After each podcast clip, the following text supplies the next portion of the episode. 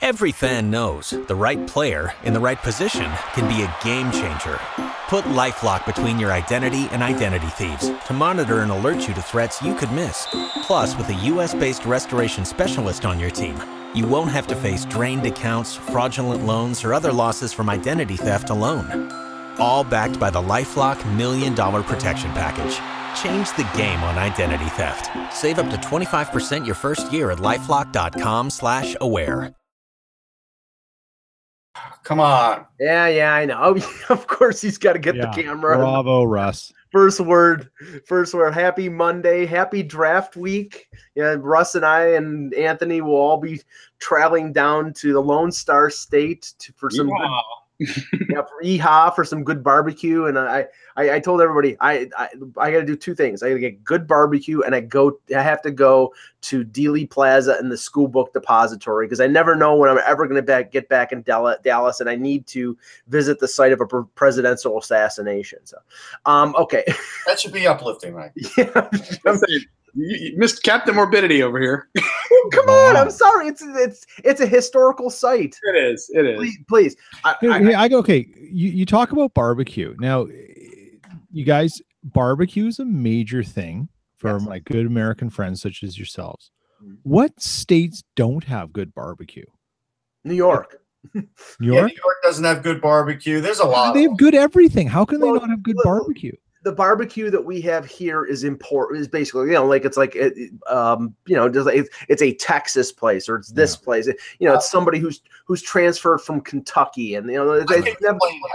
I mean, of course, Manhattan has barbecue places sure for people that were transplanted from other places. right like korean barbecue or something Right. like But the issue is, let's just forget about Western New York for a minute. Not slighting them, Mike. Not this okay time. no no no no that's fine But but I just want to say, if you're in Manhattan as an example, and you, let's say you grew up there and there were no transplants, you're not going to allocate so much space to like a smoker. You just can't. Like Yeah, okay. you know, the smoker would take up like what two tables could be, making that in your Right. kitchen. You know what I mean? So now places can do that, right? You know, in after the fact because they can find a cheap place in Manhattan, which is never cheap, but you know, like an old abandoned place. And I know there were a few places. Place in Manhattan. Are you talking about? yeah. No, no, well, they have like a, you know, they have like the meatpacking district. It, it's a little less than, you know, than than Midtown. But the idea is, it's just nobody grew up with that there because you just had a charcoal barbecue where you had nothing. Like there wasn't a big barbecue culture even. Okay, so Long Island that never came north then. Like Maine doesn't have it. Uh, no maine's mostly seafood I know Washington State doesn't have it. Yeah I know no it's Washington State a number of te- it's texas it's Everyone's got um, their own play on how they do it. With the Yeah. sau- it's- a lot of it's about the the different the sauces that are Yeah. that are Okay. applied to the meat that Yeah. to the specific. Ca- Carol, Carolina barbecue sauce is more vinegar based. Mhm. Uh, St. Louis ri- uh, yeah, rib we sauce get we get a lot of stuff that advertises St. Louis barbecue up here. St. Louis ribs being one of the big ones. and that's and that's more molasses or ketchup based uh, barbecue sauce. Now Texas, I mean, you know, I, I've seen if I've seen you know fifty episodes of diners, drive-ins, and dives talking about barbecue in Texas. That's why it's like you know Saturday night after the draft is done, I, I need I need some barbecue. I, I I just have to do it. Somewhere in Deep Ellum, according to uh, our friend Bill Meltzer, of course. Yeah, yeah. No, he's he he said he had a place, so we're that's where we're gonna We're go. going, we're going with his rec. yeah, yeah, exactly. No, no, it, it's it's funny. I, I'll just deviate to pizza here, and then let Russ. Uh, um, Good thing I ate lunch already, Mike. Thanks. Yeah. Yeah, Mike. that, I might take up the rest of the time just on that. go, I'm- go ahead. Uh, we'll talk about pizza tomorrow. Then go ahead. Let's do that tomorrow. So here, here's the other thing. So I, I will tell everybody it's probably not a surprise. I've not watched any World Cup or U.S. Open, but Yes. I did see there's a scandal now with the U.S. Open because they they came Fox came out with a new technology and they wanted to mic up the holes. So they had like these super mics and it picked up a conversation that two Yep. idiots had during the tournament. Now here is my thing. A What couple- was the conversation? Because I didn't hear. Yeah, what is it? Oh, it's Russ. bad sexual talk and it's really like of an aggressive bad nature. That's all I'm gonna say. Oh, okay. And it involves Muppets, apparently. Yeah. I'm not joking. He's not joking. That's true. But here's the thing, and this is what mm-hmm. really irks me. So a company comes out with technology because they want to bring the fans closer to a game.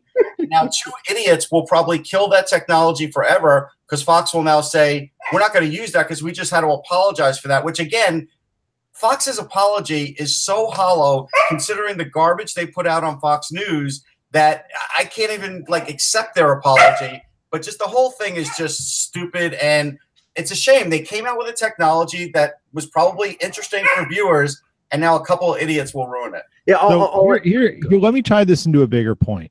Yeah. You you bring in technology that's unchecked.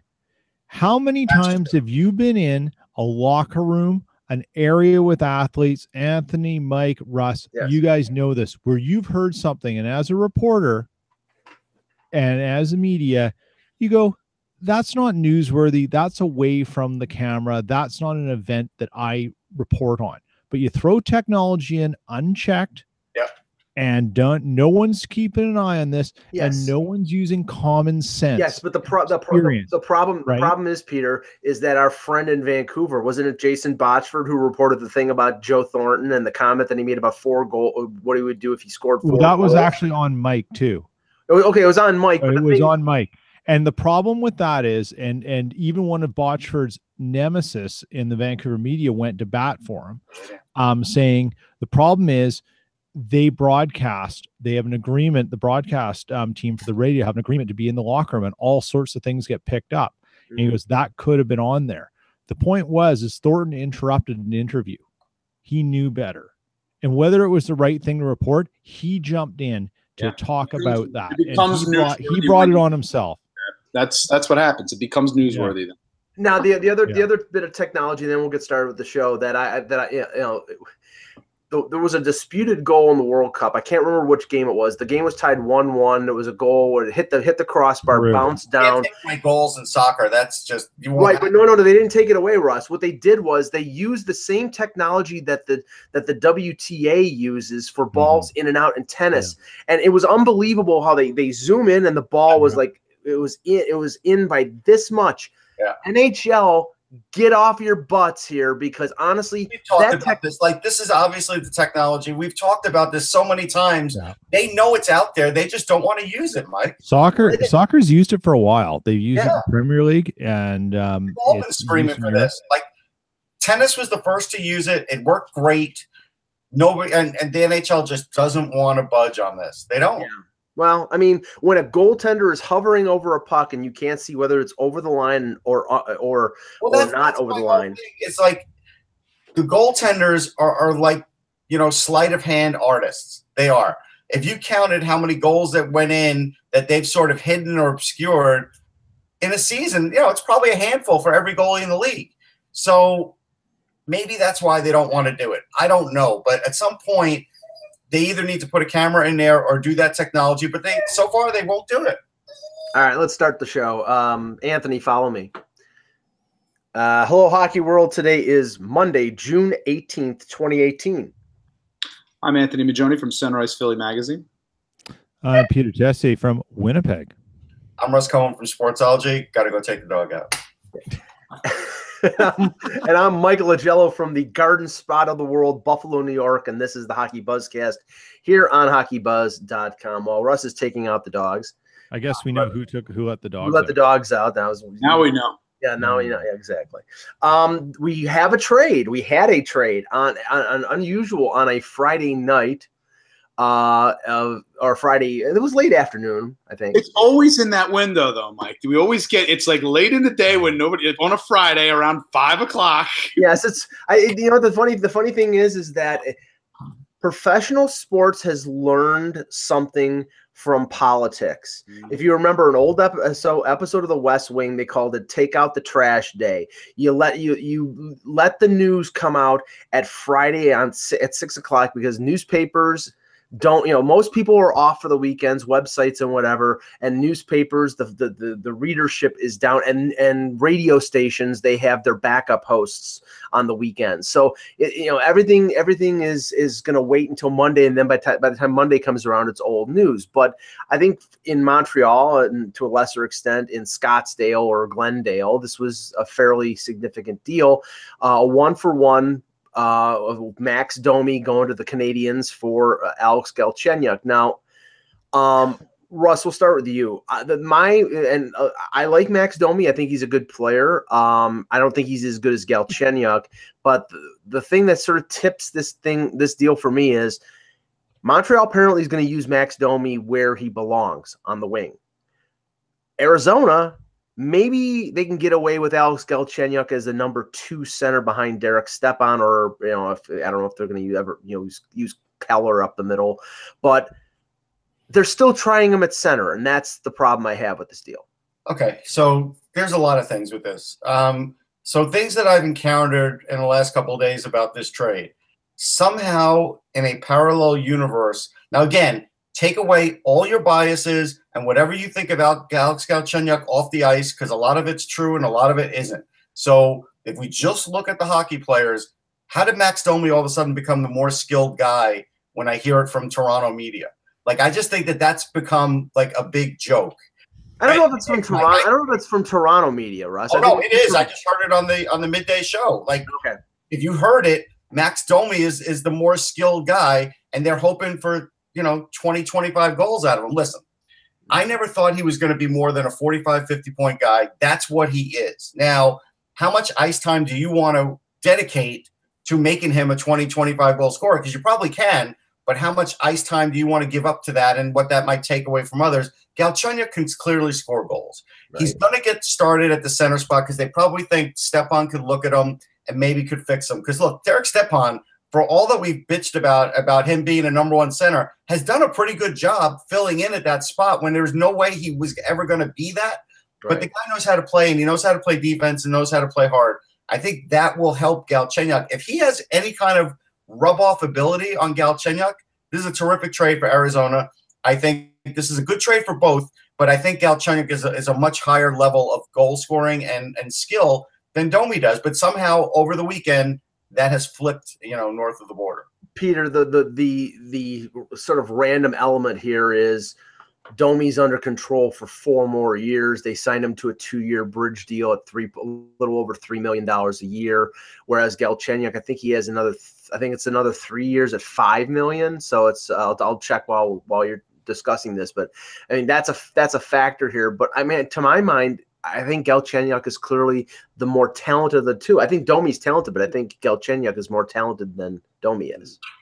You know, yeah, I, I think you're probably right the thing that came out that struck me with this trade was once again Montreal trades a player, and then all of the sudden, in the next 48 hours, yeah. the little bits of dirt start trickling out. Mm-hmm. And this is now we know Montreal probably has the most voracious media, maybe not the biggest core, but voracious. It's got the French press, it's got the English press, it gets a lot of national coverage in, in Canada. But this again, just like Subban two years ago, right? Mm-hmm. It all starts seeping out again. And you have to wonder why does Montreal keep eh, keep having these problems where one, the stuff isn't dealt with because it clearly wasn't dealt with. Two, they keep finding players that have this kind of baggage or they or that that they realize later on don't fit in what they're trying to do. And why why does this keep haunt, haunt, hunting them haunting them? And, and why do they like there seems to be a bigger problem with montreal than just trading away problems. You keep acquiring problems. You keep acquiring things. Why are you not doing your diligence with your team with your players with your scouts right i mean as ruthless as the NFL is, a kid they know about when a kid had a bad fart in grade eight. In in hockey, they no one cares like that. And and Montreal has been a victim of it. Seems to me Montreal has consistently found a way to be a victim of players to get unhappy, and then all of a sudden dirt comes out once they get moved. So to that point, did did um did Bergevin even get a fair deal because of this underlying dirt? Well, th- I mean, this if it's true, and I'm not even sure it's true. Well, it's uh, we don't know if it's true or not, but but I know I know. And I, we say one thing too, Mike. Yeah, Domi had an issue too. Yeah. Like, people don't even bring that up anymore, but he had an issue with all of his own that seems to have really gotten forgotten about because, again, I think anytime a Russian gets traded, it's easy to sort of default back to old biases for that too. And- Well, and- Chenix is and- and Russian as I know he's American, but I'm just saying he's got a Russian yeah. name. Yeah. and, and and the issue with Domi was the type type one diabetes that everybody you know, and that's another issue the health the health concern which he seems to have controlled but no and, the, the stuff about Galchenyuk has been uh, in the in the in the ether for like a year. It's been around. I mean that was one of the reasons why his name was always was always popping up. But but Anthony I I- mean I look at this deal and and Galchenyuk has two more years after two more years at 4.9 million. So you know it's not and Arizona right now with with their you know they're they're going to be looking to add players to get to the cap floor. So that the, the money is really not a cons- it actually helps them in a way. But I I, I just I, I look at this and I, I I get what you're saying Peter regarding Montreal acquiring problems Bergevin can't do anything right since the Subban deal. That ruined him in Montreal with the media and with the fans. And I think everything that he does is tainted by that. But Anthony, what did you think of this deal? it, for me, I felt initially when the trade happened, the reaction of people to automatically railroad Montreal, I thought was a little bit harsh because I think I do like Max Domi as a player. It made it sound like it was a completely, you know, slam dunk. You know, Arizona wins this trade outright. Right. If you're looking on a pure on a pure talent scale, yeah, I would say. But again, they are to me they're drastically different types of players Mhm. they just play a different style. It does kind of go closer to what Montreal wants or Bergevin wants. Again, he's a sandpaper hockey player. He's just like his dad. And the, the part, you know, in terms of um, he's more skilled, but he still has that pugnacious attitude. And that, again, Yes. the whole idea of I got to wrap my brain around the fact that Adomi's going to be wearing a Canadiens jersey Yeah. it was something I still had to wrap my brain around for about 24 hours. But I like it for Arizona because I think Galchenyuk going to Arizona again, not being under such a hard under as we just mentioned the Montreal media glare in this case. I think it could very well help him in regards to sort of you know, just kind of worrying about playing in this circumstance. It's not going to be as much of a hotbed. Now, again, you could say, well, does that is that a question of character in this case? And it's like, no, I just think again, whatever his personal situation is, with all the dirt that came out in Francois Gagnon's piece, Right. at what he wrote, um, I think him going to Arizona is for the most part a good thing. It's a good thing for the Coyotes. I think they definitely up their skill level in their top six. The question is whether or not I see him as a center or not. And right now, I'm not certain of that. I'm just not certain of the fact that he's that he's a center. He didn't look like one in Montreal. Um, you can give me all the underlying numbers you want. Right. This circumstance, my eyes don't lie. His skill set always seemed to be more of a wing.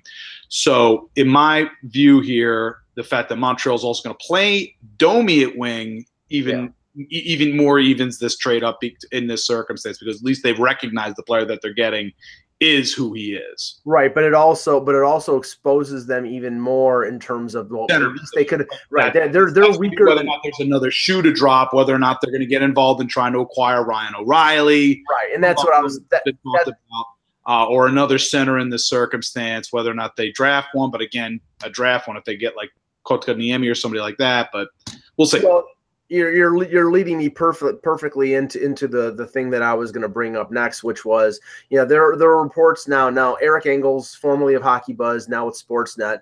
Um, he said a week ago I didn't think that it was likely the Habs would pass on Philip Zadina at three.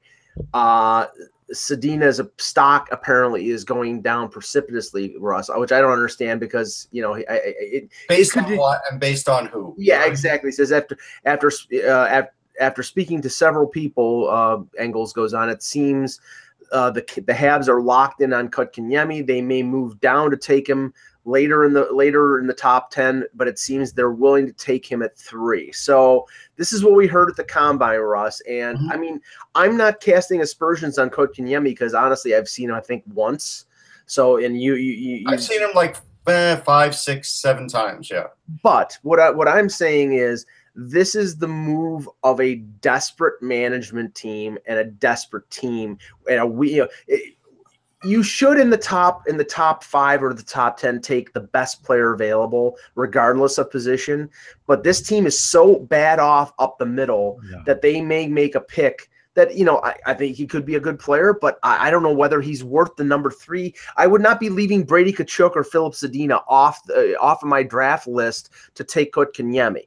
Yeah. Well, two things on this. So, first one is yes, there will be some teams drafting for need in this draft. Sure. It's just the way it is. Like it's the cap world now. You're not always going to take the best player on the board anymore. You're not. Now, Kotkaniemi has a chance to be a number one center, but it's to me, it's like a 25% chance.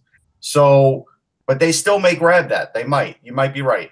Uh, if Philip Zadina's stock is dropping, if you don't want a dynamic goal scorer who's physically strong and skates great and and seemingly terrific against all competition, hey, so be it. Even Kaya doesn't like the idea of it. The idea is this: they could take Kotkaniemi and it will tur- turn the draft upside down, and that could sink Tkachuk a little because I think Ottawa is sold on Zadina. They flew him in, Yeah. and I think that's who they want. So you know, depend. I mean, it's a little tougher for Montreal where they are, right? Because they're number. Wait, they're number two, number three, two, Montreal's three. Montreal's three. Sorry, I'm getting confused. Number three. So, if you want to trade down to get a guy later, you're really dependent on finding the trade partner who wants to move up into top three. And this not being the deepest draft in the world, you may not find many takers because, again, you know, when you're top three in the draft, if you're not thinking best player available, you better have a really good plan about what you're doing to expend that pick like Columbus, someone. Columbus What? got ripped, but in the in, in the retrospect, Right. they made the right pick for them. And that's They it's- traded down, right? They traded down. No, No, no, it- it- he's no, talking about when they, They when they took took uh, Dubois right, right at right at that pick. They Right, took him oh, to they pick, and everybody that's right. said, "Oh, it's too early. You can't take him here. Yeah. He's Not Well, a no. center." Yada the, yada. the main the main criticism was that they basically said very very quickly after was that they were, they were planning to use him as a center, and I Yeah. you know I heard that he really didn't play center at all until the next following year in, in junior. He was mostly he was mostly a winger, and if you look at him now as an NHL center in his rookie year, I thought he was pretty damn good. But Well, and here's the other thing: Columbus didn't screw him up. No, they kept him in Not- junior another They year. they, And they, they, Right. they didn't say, "Okay, we're taking him higher than he should. We got to move him quick to justify this." They just let him do the natural progression, which is very important. And there was criticism when I was at the World Juniors. I kept hearing this buzzing. Oh, look, Dubois is not scoring goals. Meanwhile, he was playing great defensive hockey as a center and very physical for that team. And I was like, leave him alone. He's he's playing really well here. Yeah. And he doesn't always have to score. This is just because you think he should be more of a scorer because he was drafted at a certain draft position doesn't mean that that's the player he is. and that's what th- that's what these and that's what these teams are seeing in Kotkaniemi because he's 6'2", 195 pounds. He'll probably grow an inch or two. Not been a natural center his whole life either. right. So there is a gamble factor here, but and again, me, I I look, I Brady Tkachuk would be gone by the second pick for me. But Right. again, it's easy to just you know decide you want a guy, take him, and that's why this draft will get shaken up after the first pick because, but probably after the first two. I think Carolina's taking Svechnikov, so Yeah. after the first two, it will be shaken up a bit. And that's and that's where uh, like I mean the perfect scenario is somebody in the lower part of the top 10. Although the thing is though if the stock and this is this is what Bob McKenzie said. He said multiple scouts have Zadina falling out of their top 5 now. It, I don't think it's cuz he has done anything wrong with his game, but I think it's because centerman Kotkaniemi and uh, Hayton and defensemen Boqvist, Hughes, Bouchard, and Dobson have really stepped up. Okay, can I say something here? One more thing. So, so Barrett Hayton, very nice player, greasy kind of center, mm-hmm. playmaker, can score a little bit. He's not a dynamic goal scorer. He's not a dynamic playmaker, but he's going to be a really good player. He, he kind of reminds me, like, I don't like to compare players, but I think he plays a similar game to Bo Horvat, and we all love Bo Horvat's game. Yeah. That means some team is going to take him over Philip Zadina. To me, that's crazy because Philip, Philip Zadina has so much more talent. This is not a slight at Hayton. This is just pointing out what Zadina has. And if teams are going to overlook that, there will, you know, there will be people second guessing them three, four, five years from now. Well, this is this is where and, and Anthony, this is where I think we're gonna have fun on Friday. Is and I've heard co- other commentators say the fun starts at number three. Um, I, I think Montreal, if they could move down a little bit that there'd be for sure that they could get Kotkaniemi, say six, seven, eight, whatever, like there, they would trade down. And I, think a team that like really likes a Brady Tkachuk or really likes a Zadina would have an opportunity there. But the question is, you know, who like I mean, would that be like the Rangers? I mean, would they trade like a you know one of their high pick and and one of the lower first to move up? I mean, there are teams with multiple picks.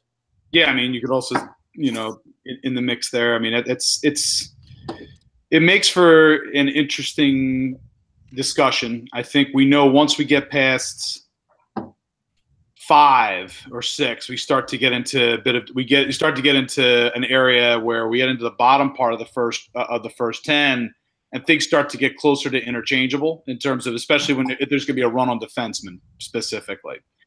And I think there's a chance of that in this draft because I think teams are going to be worried some of those some of those guys are going to be coming off the board right. uh, a little faster. Um, it's possible. Again, I, I, can't turn to you and say that it, it, we we will not see a trade up.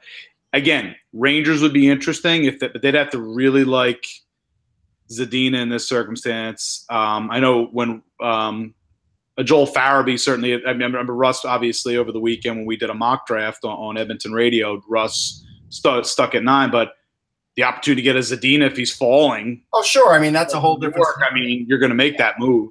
Oh yeah. So, yeah. I mean, there's some possibilities there. I do want to. I do want to say this. I mean, when when we're looking at the draft and we're looking at these guys and we're looking at, let's say, Kotkaniemi goes third. That's the safe way for the Habs to go if they decide, hey, whatever. If they're going to risk it though and trade down, let's say you're Vancouver. What are they? Seven, right? Yes. Yeah. So let's say Vancouver puts out a phony word. Hey, we kind of like Kotkaniemi. Well, if Montreal has already sort of you know thinking about trading like how could you trust teams? Like you can't. Right. Like, this is this is a guy that could easily get mm-hmm. slipped right off the board and then montreal has to get somebody else entirely and then they're out of the third spot too. Or or yeah they, they can really get screwed on this. better better state go ahead peter. I was just going to say i mean we also know that teams talk on the draft floor. Sure. and word gets out you know someone sees a jersey okay they're taking so and so for you know it does seep out the point is is you got to find someone you can trust and i think you make the best point at trust russ and the one thing that's so different about the nhl and i compare this to the nba is the nba is really good at teams drafting a player for another team then trading them and mm-hmm. trading swapping the players and it's something right, like, i don't understand like about the nhl like Eli I was thinking about that too. Yeah. And and that's something the NHL doesn't do. No. That that is kind of interesting. Now, the other thing with with the NBA does that too. You draft this player, I'll draft that player, then we'll yeah, yeah. And the other thing about like you, Anthony, to your point, you know, if you believe some of the work, you know, the data driven work that's been done on the value of mid range um, first round picks. So let's take this year, and you're saying after six, I think you said it gets a little bit that, that, six, seven, eight range. We start to get closer yeah. to interchangeable. Um, yeah. So say, let's cut the line at ten. Let's say uh, the top yeah, ten. Ten's a good number, actually. Right you chop the chop chop it at 10 you may be way better if your player isn't there you may be way better off trading down and getting an extra pick in the set late like in the second yeah. round yeah and adding more to what you get as opposed to hoping you get someone you can work with if the guy isn't there and, yeah, I, can, and I can give you an example that certainly a team like Philadelphia, for example, who holds a 14 and 19 pick. Somebody yeah. you know, see somebody they like at 19. Flyers have one second round pick. They have no third round picks. Right you can potentially move down into the lower 20s, take somebody you really like, and then still have an additional second round pick out of the draft or potentially use in, in a trade scenario to get well, something you need.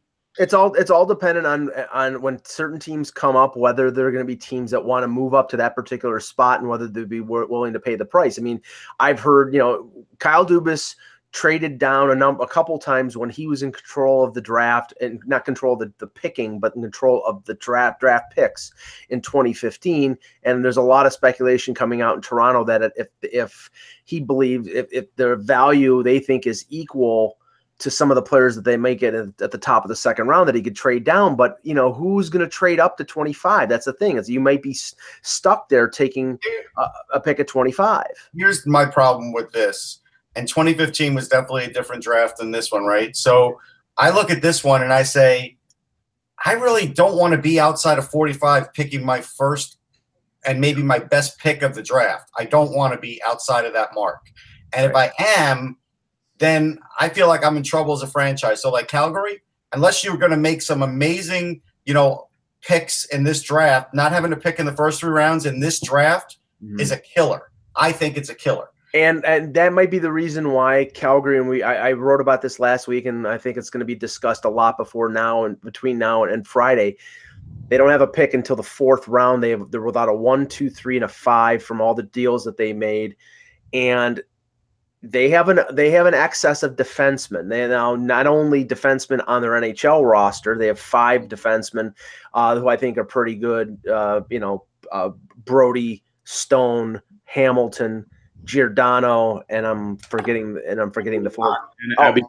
and I would not be surprised if with Philadelphia having three picks in the first fifty, Calgary and Philadelphia are talking, especially if the oh, yeah. turns, let's say, to uh, Dougie Hamilton, a yeah. Right shot, six foot six defenseman. You compare with Ivan Provorov. Yeah, li- line up, line up, Anthony, because there's gonna be a yeah. lot of teams. Oh, I know that. I'm just saying in terms of there's gonna be a lot of people lining up for it, but I guarantee you, again, in a, if, if Philadelphia is looking to add to the roster, they've got a couple things, a first and a second round pick that could make you know. So, so do the Rangers. The Rangers have three first round picks. Right. Now, here's the thing about Calgary, and and I I see. Pro- I, I mean, I can't speak for you guys, but I'm going to assume I probably see a little more of the um, further out Western media stuff than you guys probably get just due yeah, to proximity and things. There's been some people. One of them now writes for the Athletic who've done some fairly decent work on on TJ Brodie. Who who doesn't and, work for the Athletic, by the way? What? Who doesn't work for the Athletic? Does does work. after today? Does. Yeah, exactly. does work. Sorry does work for the athletic. Just you know, I don't need to pop him. I just he works athletic, right? um, sorry. Anyways, he's a good writer. Very, very good insight. They he's done some work that basically says it may be a pretty good idea for the Flames to sell high right now on TJ Brodie. And people talk about Hamilton because he's sort of like the crown jewel in that decor. Giordano's got a long contract and he's aging. So you think Hamilton, but it's Brodie who probably you know, two more years of 4.6. He's 28. He's probably the one they want to get rid of. And given the season Hamonic had, you're not going to get return on that. You're going to trade a first away for nothing on that. I I, I actually, can see Brodie really being parlayed into something, particularly a late first round. I actually think they'd be selling low on him, Peter, because he had a terrible year. According to our mutual friend Sean Vetter, he had a terrible year last year, yeah. and with two years left and being the age that he is, I, th- I, think his value is at his absolute lowest. If it was two years ago, I think they'd get a lot more. Plus, the Flames have Valimaki, they have Rasmus Andersson, yeah. they have Kylington. They, you know, they have Adam Fox as a prospect who's unsigned. Well, Fox isn't a guarantee, and no. Kylington is not a guarantee that he'll be a good NHLer either. No. So I wouldn't get rid of Brodie. I don't think they have enough D to to support the trade for that. I don't. Now, well, now, they'd be making a leap of faith, right? That's right. Yeah, they would be. Now, let's, let's talk about some of the big names and the, the rumors have really. Well, actually, before we do the rumors, Mike, yeah, go ahead. I was going to do a little draft capsule, and since it involves Philly and we mentioned Philly, I, have got a list here. Uh, it's it's my list of right-handed defensemen, and now look, Ron Hextall is going to lead you down a little bit of a path for the draft. He's not going to lead you to the house, but I think too many people have decided this right-handed defenseman has to come in the first round, but he doesn't. He could come in the second or the third, and they might already have an idea, like a list like this. And some of these guys are obvious ones, and some aren't. And some they can't get, and some they can. But I just I listed a bunch of them, so I'm just going to read them off. Go. Adam Boqvist, Evan Bouchard, Ryan Merkley, Bode Wilde, Jett Woo, Calen Addison, Axel Andersson, Ty Emberson, Filip Johansson, Christian Krieger, and Jacob Bernard Docker. Now, there's some real good ones on there that won't go in the first round. And because they have a couple, you said they have two picks in the second hand. Is that what you said? No, they got one. It's they got they only they have 50. 50. So at 50, you know, as an example, Jacob Bernard Docker could be there. I saw him in the uh, in the Junior A All Star game, and he's going to play for North Dakota, I believe and he's a really good defenseman. Like this guy can really play the position. So I would just say for Flyers fans, don't think that even if they draft a D man in the first round, that he has to be a right handed shot. Mm-hmm. Yeah, it doesn't have to be a right-handed shot, and and Hextall's kind of indicated that in his interview last week that we, we can't get too hung up on that. Um, I think what would happen with Philadelphia is is they could potentially knock back a few picks again, as we talked about before, 19 into the mid 20s, and you pick up an additional higher second round pick, almost not quite copying the uh, the trade from a few years ago when they traded back from 18 to 22 and picked up 36 uh, in drafting uh, Rubtsov and Laberge. But the pattern is there. If they're looking for multiple picks and they want to reload defensemen, I think having your chance of doing that is something you definitely consider. I think they're going to take. The I think they're going to take a forward and a defenseman. That's my gut feeling. Yeah, but I definitely think there's going to be. My feeling is there'll be a forward, and if they stay where they're right at, they stay at 19 and 50. I would not be surprised if both that any one of those three picks, two of them are defensemen. You know, the one thing also, Ty Emberson's a guy who's sort of laying in the weeds because mm-hmm. I've seen him play, you know, top pairing on for the NTDP, but he doesn't get talked about at all. This kid can play. So again, your right-handed shot defenseman doesn't always have to be your best defenseman either. The reason you have him is because he's a right-handed shot and he can right. shoot the puck. Keep that in mind. All right, let's let's talk about the big names and the, the the chatter is obviously picking up now and it'll continue and grow bigger and bigger until Friday and then through the weekend and if they don't get moved by then it'll be before July 1st. Now the first name obviously is Erik Karlsson. I, am gonna just say what I, I think. I think with the specter of John Carlson being able to hit free agency, I don't think Vegas is going to trade multiple young assets to get Erik Karlsson, who has one year left in his contract. And maybe they can re-sign him. I'm not, but after giving up a one, a two, and a three for Tatar, I don't see them giving up Cody Glass or Brannstrom and a number of picks to to get Karlsson. So I, I'm I'm cooling on the Vegas thing but uh, Jim Matheson in the Edmonton Journal wrote over the weekend about a, a, a rumor regarding Karlsson and Edmonton and Draisaitl going to Ottawa. And this is the thing, and I agree with what he said. Eugene Melnyk is not taking a big contract on. The whole purpose of moving Erik Karlsson, besides the sideshow and everything else that happened that was revealed last week, is the fact that Eugene Melnyk wants to cut payroll by uh, you know, uh, probably $20 million there and doesn't want to pay Erik Karlsson on a new deal. So I don't think he's taking an eight and a half million dollar contract in in Leon Draisaitl back in any deal. Uh, I think the deal for Karlsson, and I want to get everybody else's thought here. I think the deal for Karlsson is going to involve multiple prospects and first round picks and not significant players coming back. Sure. Um, and I'm I'm still wondering because uh, his name hasn't been mentioned in a while. Is if Bobby Ryan still has to be part of the package because we haven't heard that yet either. And I would imagine, given the gong show that is happening in Ottawa right now, there is probably no way Melnyk can stand firm and say, take Bobby Ryan too. There's too many messed up things going on there for him to hold firm on that. Yeah. But here here's what I don't understand about Ottawa in that they make the deal for Duchene. They've got to give up next year's first rounder, basically.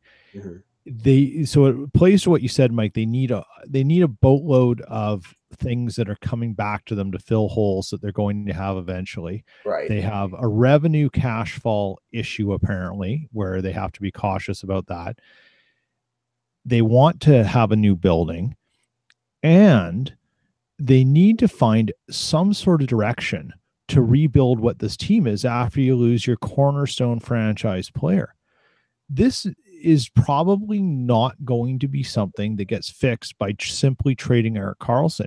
You're going to have to get deeper cuts and be a lot more surgical in what's wrong with your franchise. Mm-hmm. And we know it's not just what's on the ice, what's behind the bench, and what's sort of overseeing the bench. It's a systematic problem in there, and they've got to deal with a lot of things. Like, you know, if there's ever a time to strip it to the ground, this is it's right now. It is this moment in time for for Ottawa to do that. And I just don't know if Melnyk will let that happen because he's got a false sense of, of belief of what but here's the thing I mean, the right moves are made. Why strip Ottawa to the ground? They're closer to the ground than they are the Stanley Cup already.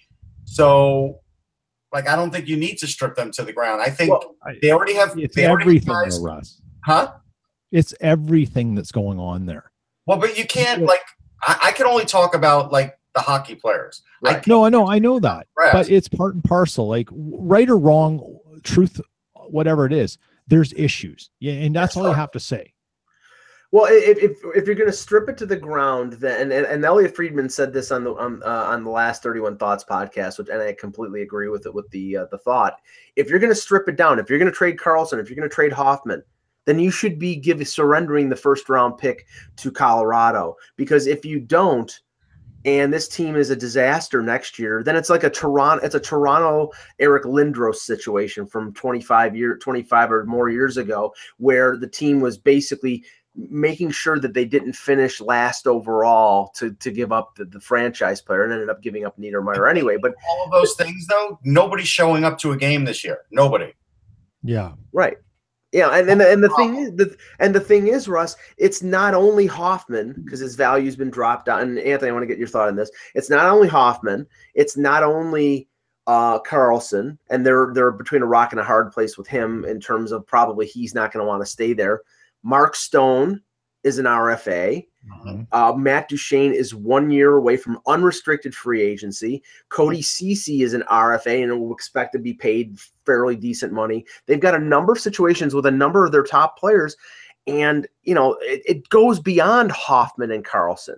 Anthony, So we should just refer to this campaign as "Going to Hell for Hughes." Yeah. Best I could come with up come up with on a short notice, guys. Bravo. I try.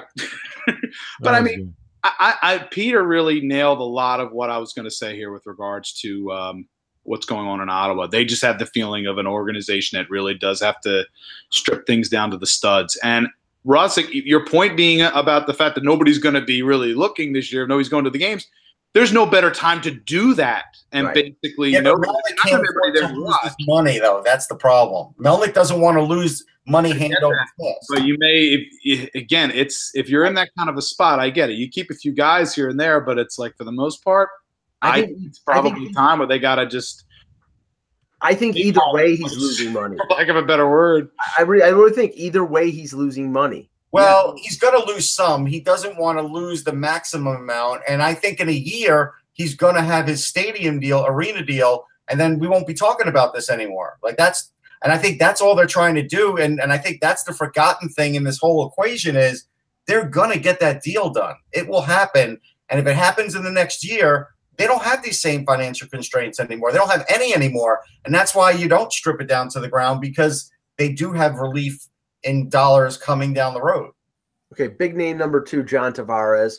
Uh, the talk over the weekend all stemmed from the Darren Dreger report that he's been continuing conversations with the Islanders um, ever since uh, him and Lou Lamoriello met secretly before Lou was even named the uh, the, the the team president of the uh, or you know whatever the president of hockey operations with the Islanders.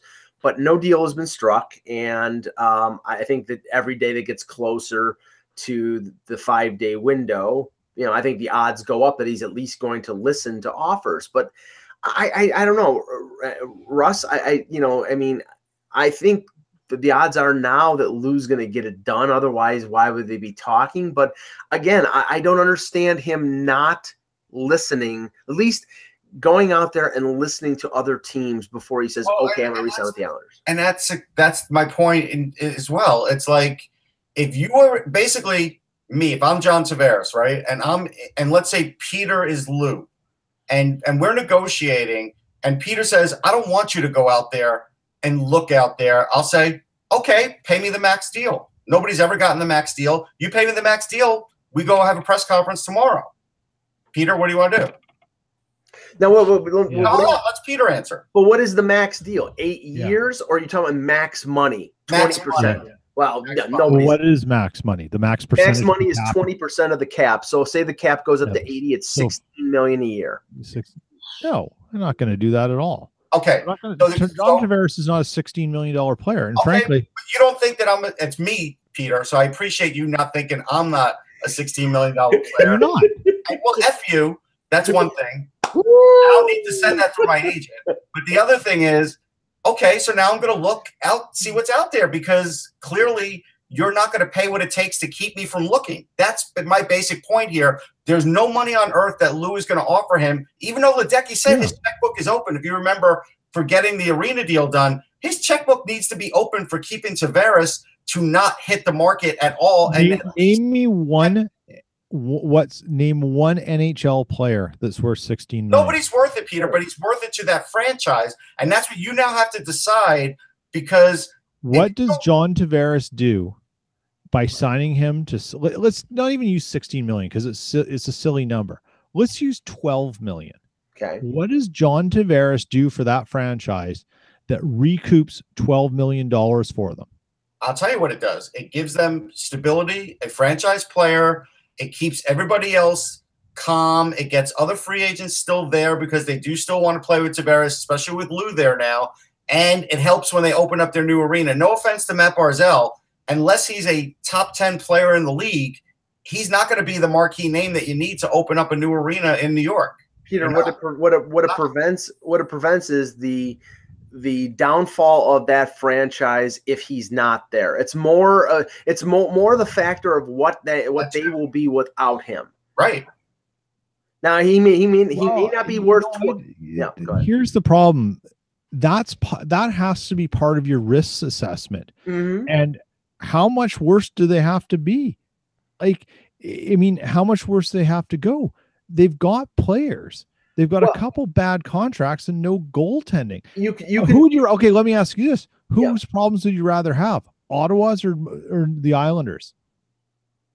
I'd rather have the Islanders' problems exactly because they're fixable. Ottawa's are they're five years out from doing anything sensible or having a hope. But the idea is, Peter, it means something to have that marquee name in New York. It does, especially when you're opening up a new arena and you want fans to go simply beyond the point that, that arena doesn't back. open. They haven't even like they haven't even turned soil.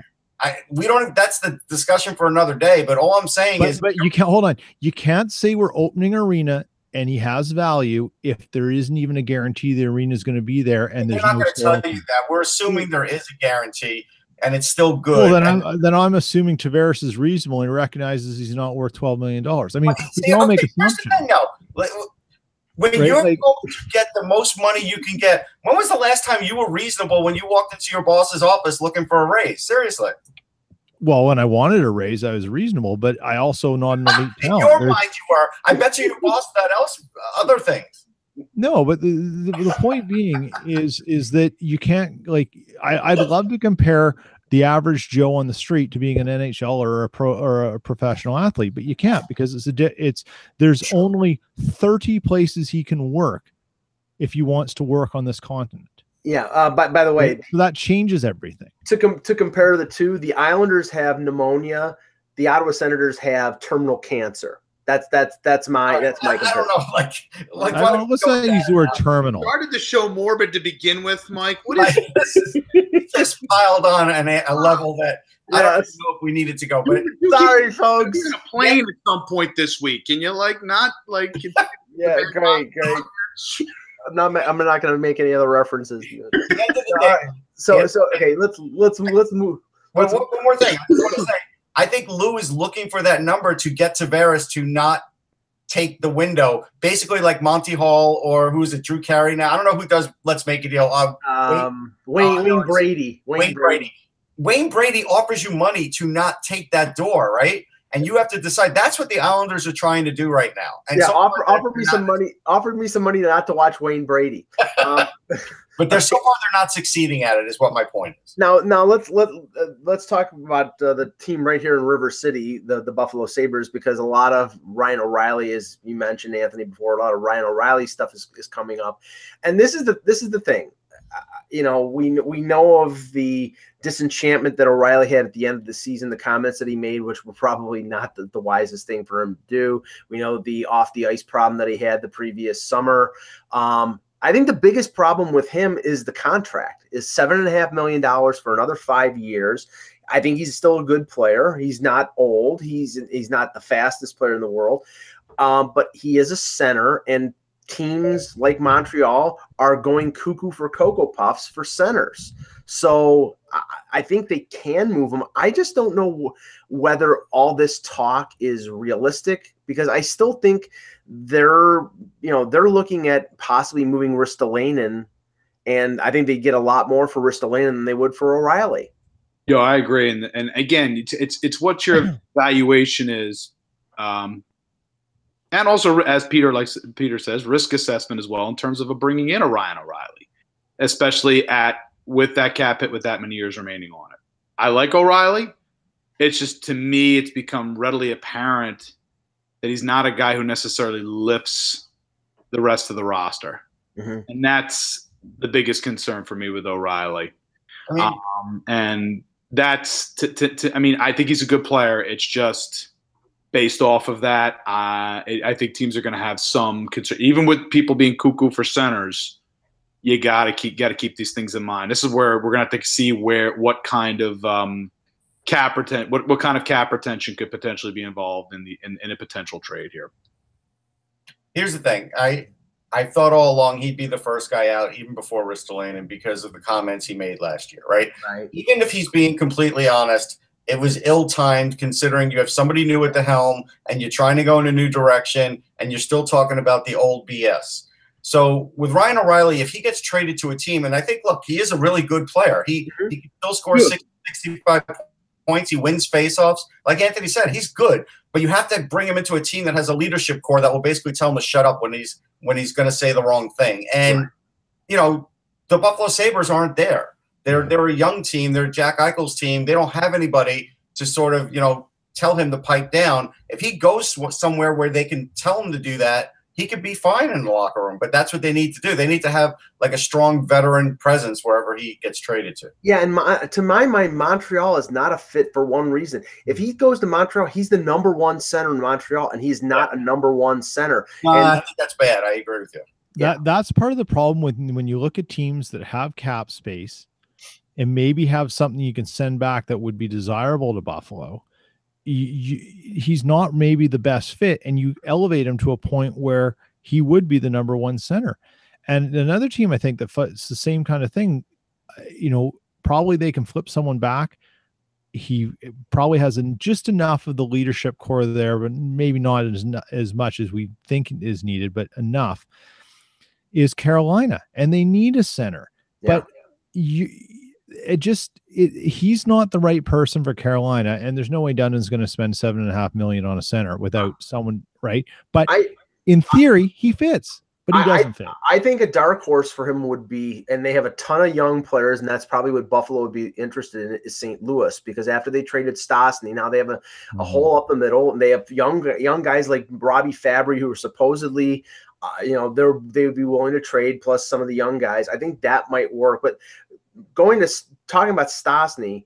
I mean, he's the number two center in this behind, but you know, for most in most people's mind, behind Tavares in terms of the biggest center free agent.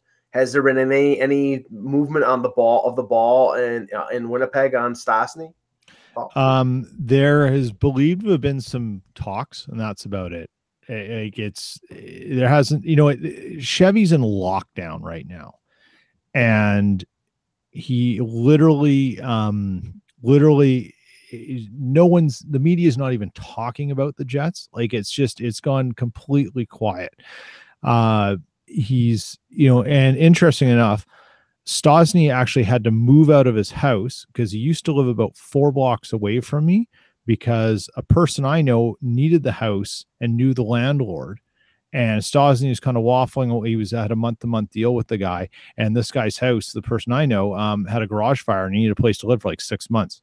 And he knew the owner. And he's like, Hey, I got six months guaranteed. I don't know what's going on with you. You're out. So he's not even in town anymore. Like he was supposed to be staying here for a bit. He's going to hang out with um, Steen because Steen comes back in the off season. They're really good friends. Apparently, he's flown the coop and gone. So, you know, I I think they're going to have some cur- you know very um sort of courteous conversations, but the numbers just don't add up. I'll, I'll give you the team that I think he'd be a, a really good fit for, and that would be St. Louis. They're a little short on centers right now. Yeah, You know, going back to St. Louis though. Yeah, I- no, Ryan O'Reilly. I'm talking about Oh, right. That, that's what that's what I said. Yeah. was right. going, going, getting traded to St. Louis. Yes. Yeah.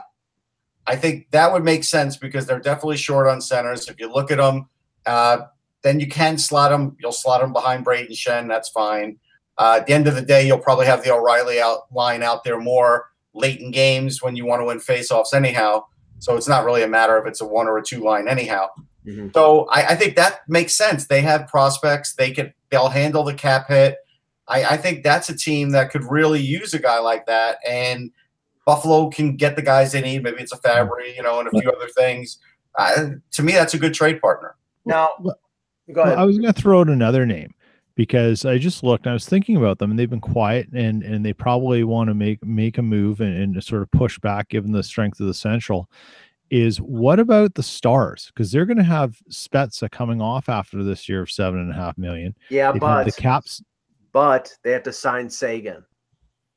All oh, right. Seguin's a UFA after next year. And that and I think that's the yeah. reason why you know, that money that that seven and a half million that that Spezza is being paid right now, I'd say more than half of it is going to Seguin. Okay, so here's the thing though. Yeah, that's a good point. If the Dallas Stars become a big player in the John Tavares sweepstakes, yes, offer him a big deal, they for one year could literally go for it like they've done before. And if it doesn't sure. work out, maybe they cut ties with Seguin. Like that could happen. Yes, it could. Now the other the the you know if putting a list together of the unrestricted free agent centers, you know that the center pool is. Now I'm not insulting them, but when the third ranked center is Tyler Bozak, then you know it's not exactly a really deep free agent class. And this is the, the you know there's there was a I've been saying for a couple months Tyler Bozak will not be back with the Maple Leafs if he expects to get anything more than a two year deal. And the way the way uh, the free agent market is looking right now. Tyler Bozak at 32 years old, a good face-off guy who scored, you know, in the 40 point range. He's going to get a three or four year contract offer because there are no centers out there. So Anthony, I, I like I, I, think there's absolutely no chance that Tyler Bozak ends up back in Toronto unless he takes a sweetheart to short term uh, contract from Toronto. Yeah, I, I highly doubt he's going to be back. It's, and again, with so many prospects in system that can potentially fill in those areas that Bozak plays, I think there's, in my mind, he's not going to. If he comes, if he comes back, it has to be on, on a short on a shorter term deal. Again, with with the paucity of centers on, on the market. No, no, Russ. I talked to you talked to you about this before before the show. Uh, Larry Brooks came out with a column over the weekend talking about a number of different Ranger players. We know the Rangers are in a rebuild. Uh, the two names that were uh, that were prominent, and I connected the one to Toronto because of his situation in with New York after. Now it was with Alain Vigneault as coach and not their new coach Quinn but it was uh, Vladislav Namestnikov. Uh, you know, he scored 20 goals with Tampa Bay last year. He gets traded to the Rangers in the Brian McDonagh deal, and in 19 games, he had two goals and two assists. He's, yeah, because they just totally Vigneault totally misused him. At times, he was on the fourth line, then he's on the third line. Like he just he never really got a chance, right? Because Vigneault is coaching for his job. Right. He doesn't know this kid. He doesn't play him. So yeah, I do think he's one of those guys that'll get traded. I do think he the Rangers don't want to sign him, even if it's only two million bucks, because again, they don't know how he's going to be with their new coach. They don't really have a good baseline on him. Right. He probably doesn't have a great baseline on him either, because when has he really had a chance to to watch him? So I think he'll I think he'll be collateral damage. If you look at you were going to say if you were talking about BC. Well, no, I was, I was, I was just going to say the, re- the reason the reason I'm connecting connecting Namestnikov to Toronto is because um, his con he was uh, he's still an RFA. He made a little less than two million dollars uh, last year. If they qualify him, it'll be over two million dollars. And for a player that you may not want, that's that's a, a pretty hefty chunk of change. Namestnikov's dad is a scout in the Leaf organization. He's their scout in Russia. So uh, you know that that may mean nothing. It may mean something because it didn't mean anything in the Jimmy Vesey situation, but I, I, think it could mean something, and it would possibly be a good fit. So now Vesey, you're mentioning Russ? Yeah. So I guess Vesey, you told me, got mentioned in this, and to me, yes. it's ludicrous if they're even thinking about trading a guy. Like he he he had 16 and 17 goals. That's what he is. He scores goals. He plays greasy. He gets in guys' faces. He can play a little smarter, and I think he will. But but this is the guy you have, and he comes at a very reasonable rate you have to have guys like this, even if you want to bring along a young team. Why in the world are you trading a low value guy who actually could put the puck in the net? You wouldn't. So like I don't think he's going anywhere. And now Kevin Hayes, yes, for the 25 goals that he had, and dare I say, a lot of them were garbage goals. He's just he, he's a a very low IQ hockey player.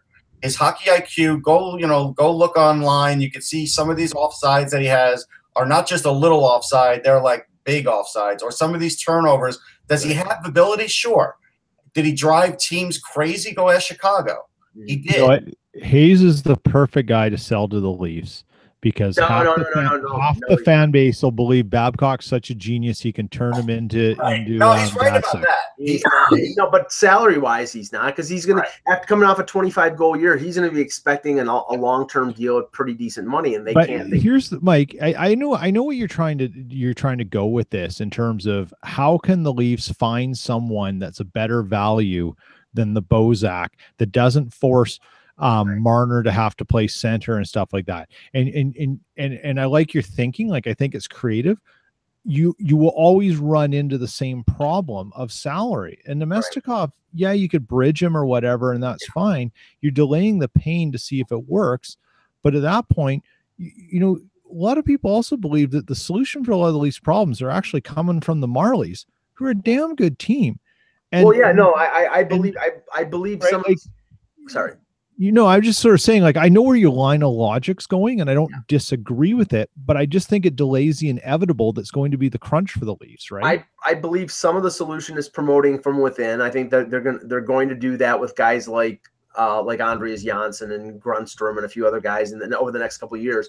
But they have this one year window, Peter, that I know that they're Yeah. going to use. They have 22 million under the cap this year, and then the following year.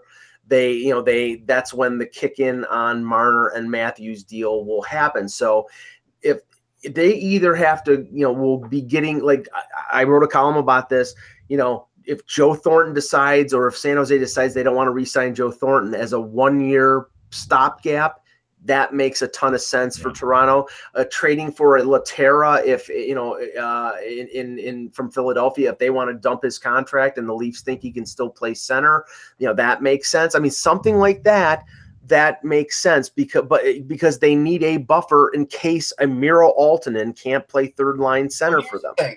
All right, so here's the thing. Maybe the most overrated thing that I've heard in the last couple weeks, and this is true of any Calder Cup champion, is how many of these guys don't scratch it, Mike, it makes it worse. How many of these guys can get to the next level and stick? And if you go back and think about teams that have won the Calder Cup, it's not as many as you think. I mean, I've heard, you know, with this with the Marlies team, hey, it could be up to like five or six guys. It's not going to be. Odds are it will not Eventually, it could be, but next year it won't be. Yeah, but next could year, be is like the, the perfect storm, Yeah. not including injuries, not including other players emerging, Yeah. not including free agents. You know what I mean? Like this is, well, I I You know think think they're not going to count on the Marlies I, I think the mitigating figure out factor here. I, I think the mitigating factor here, Russ, is the fact that the GM of the Marlies is now the GM of the league. I know, but I think that even that, looking at that, is not even the guarantee that that will happen because i- if that were the case, again, how much, how many guys from the Texas Stars the last time they won made it to the Dallas Stars and Yeah. made them better? couple, Remember couple those- of the defensemen, Lindell. Remember those great Hershey Bears teams? Yeah. Yeah. Uh, like the the late 2000s and stuff. How many moved up? Neuvirth. That's Yeah. the only name I can think of. yeah, I, mean, I still remember with, with the Fa- with the Phantoms, but again, some of them were late arrivals, like a Yeah, the late arrivals you can't count. Cardinal Richards, you couldn't Uh, but Sharp, he made it to the NHL. Then obviously went to Chicago. Niittymaki was an NHL goalie. Okay. Yeah. Uh, there was there's at least five or six guys off that roster, but it's it's I, I, I agree in terms of it's not as many as as you it's not going to be a win. It's not going to be a win. But I mean, Anthony, I think you you you, you see the point is you exactly said it. There's guys, but where did they end up? They didn't stick around with the with the team. They got traded. well, and, Right? Like and- I mean, they moved on. Like they were actually out of the organization. And which is also interesting in itself. I, I think that that's a possibility as well with some of the Marlies players. It's like I, we, I mentioned on one of the previous webcasts, and I wrote on one of my columns, is that a guy like Garrett Sparks, who won every award for a goaltender in the AHL and won a, now has won a Calder Cup. He's 24 without options, with another year left in his contract, Yeah. and for a for a market out there that's going to pay a first round pick for Philipp Grubauer, who's not proven really Yeah. That might Look- be a, that might be a risk that's worth taking with some team. I think that you know because Sparks will never clear waivers. No way. If Dubas is smart and he knows he's got a year with all this cap space, he should be on the phone every other day. He should have Chevy's dockside phone at Lake of the Woods on speed dial to just get Tyler Myers for someone. And and and like I mean, right D, he's gonna he, you know you you eliminate the Ron Hainsey thing. He's in he's a UFA after next year. You got one year.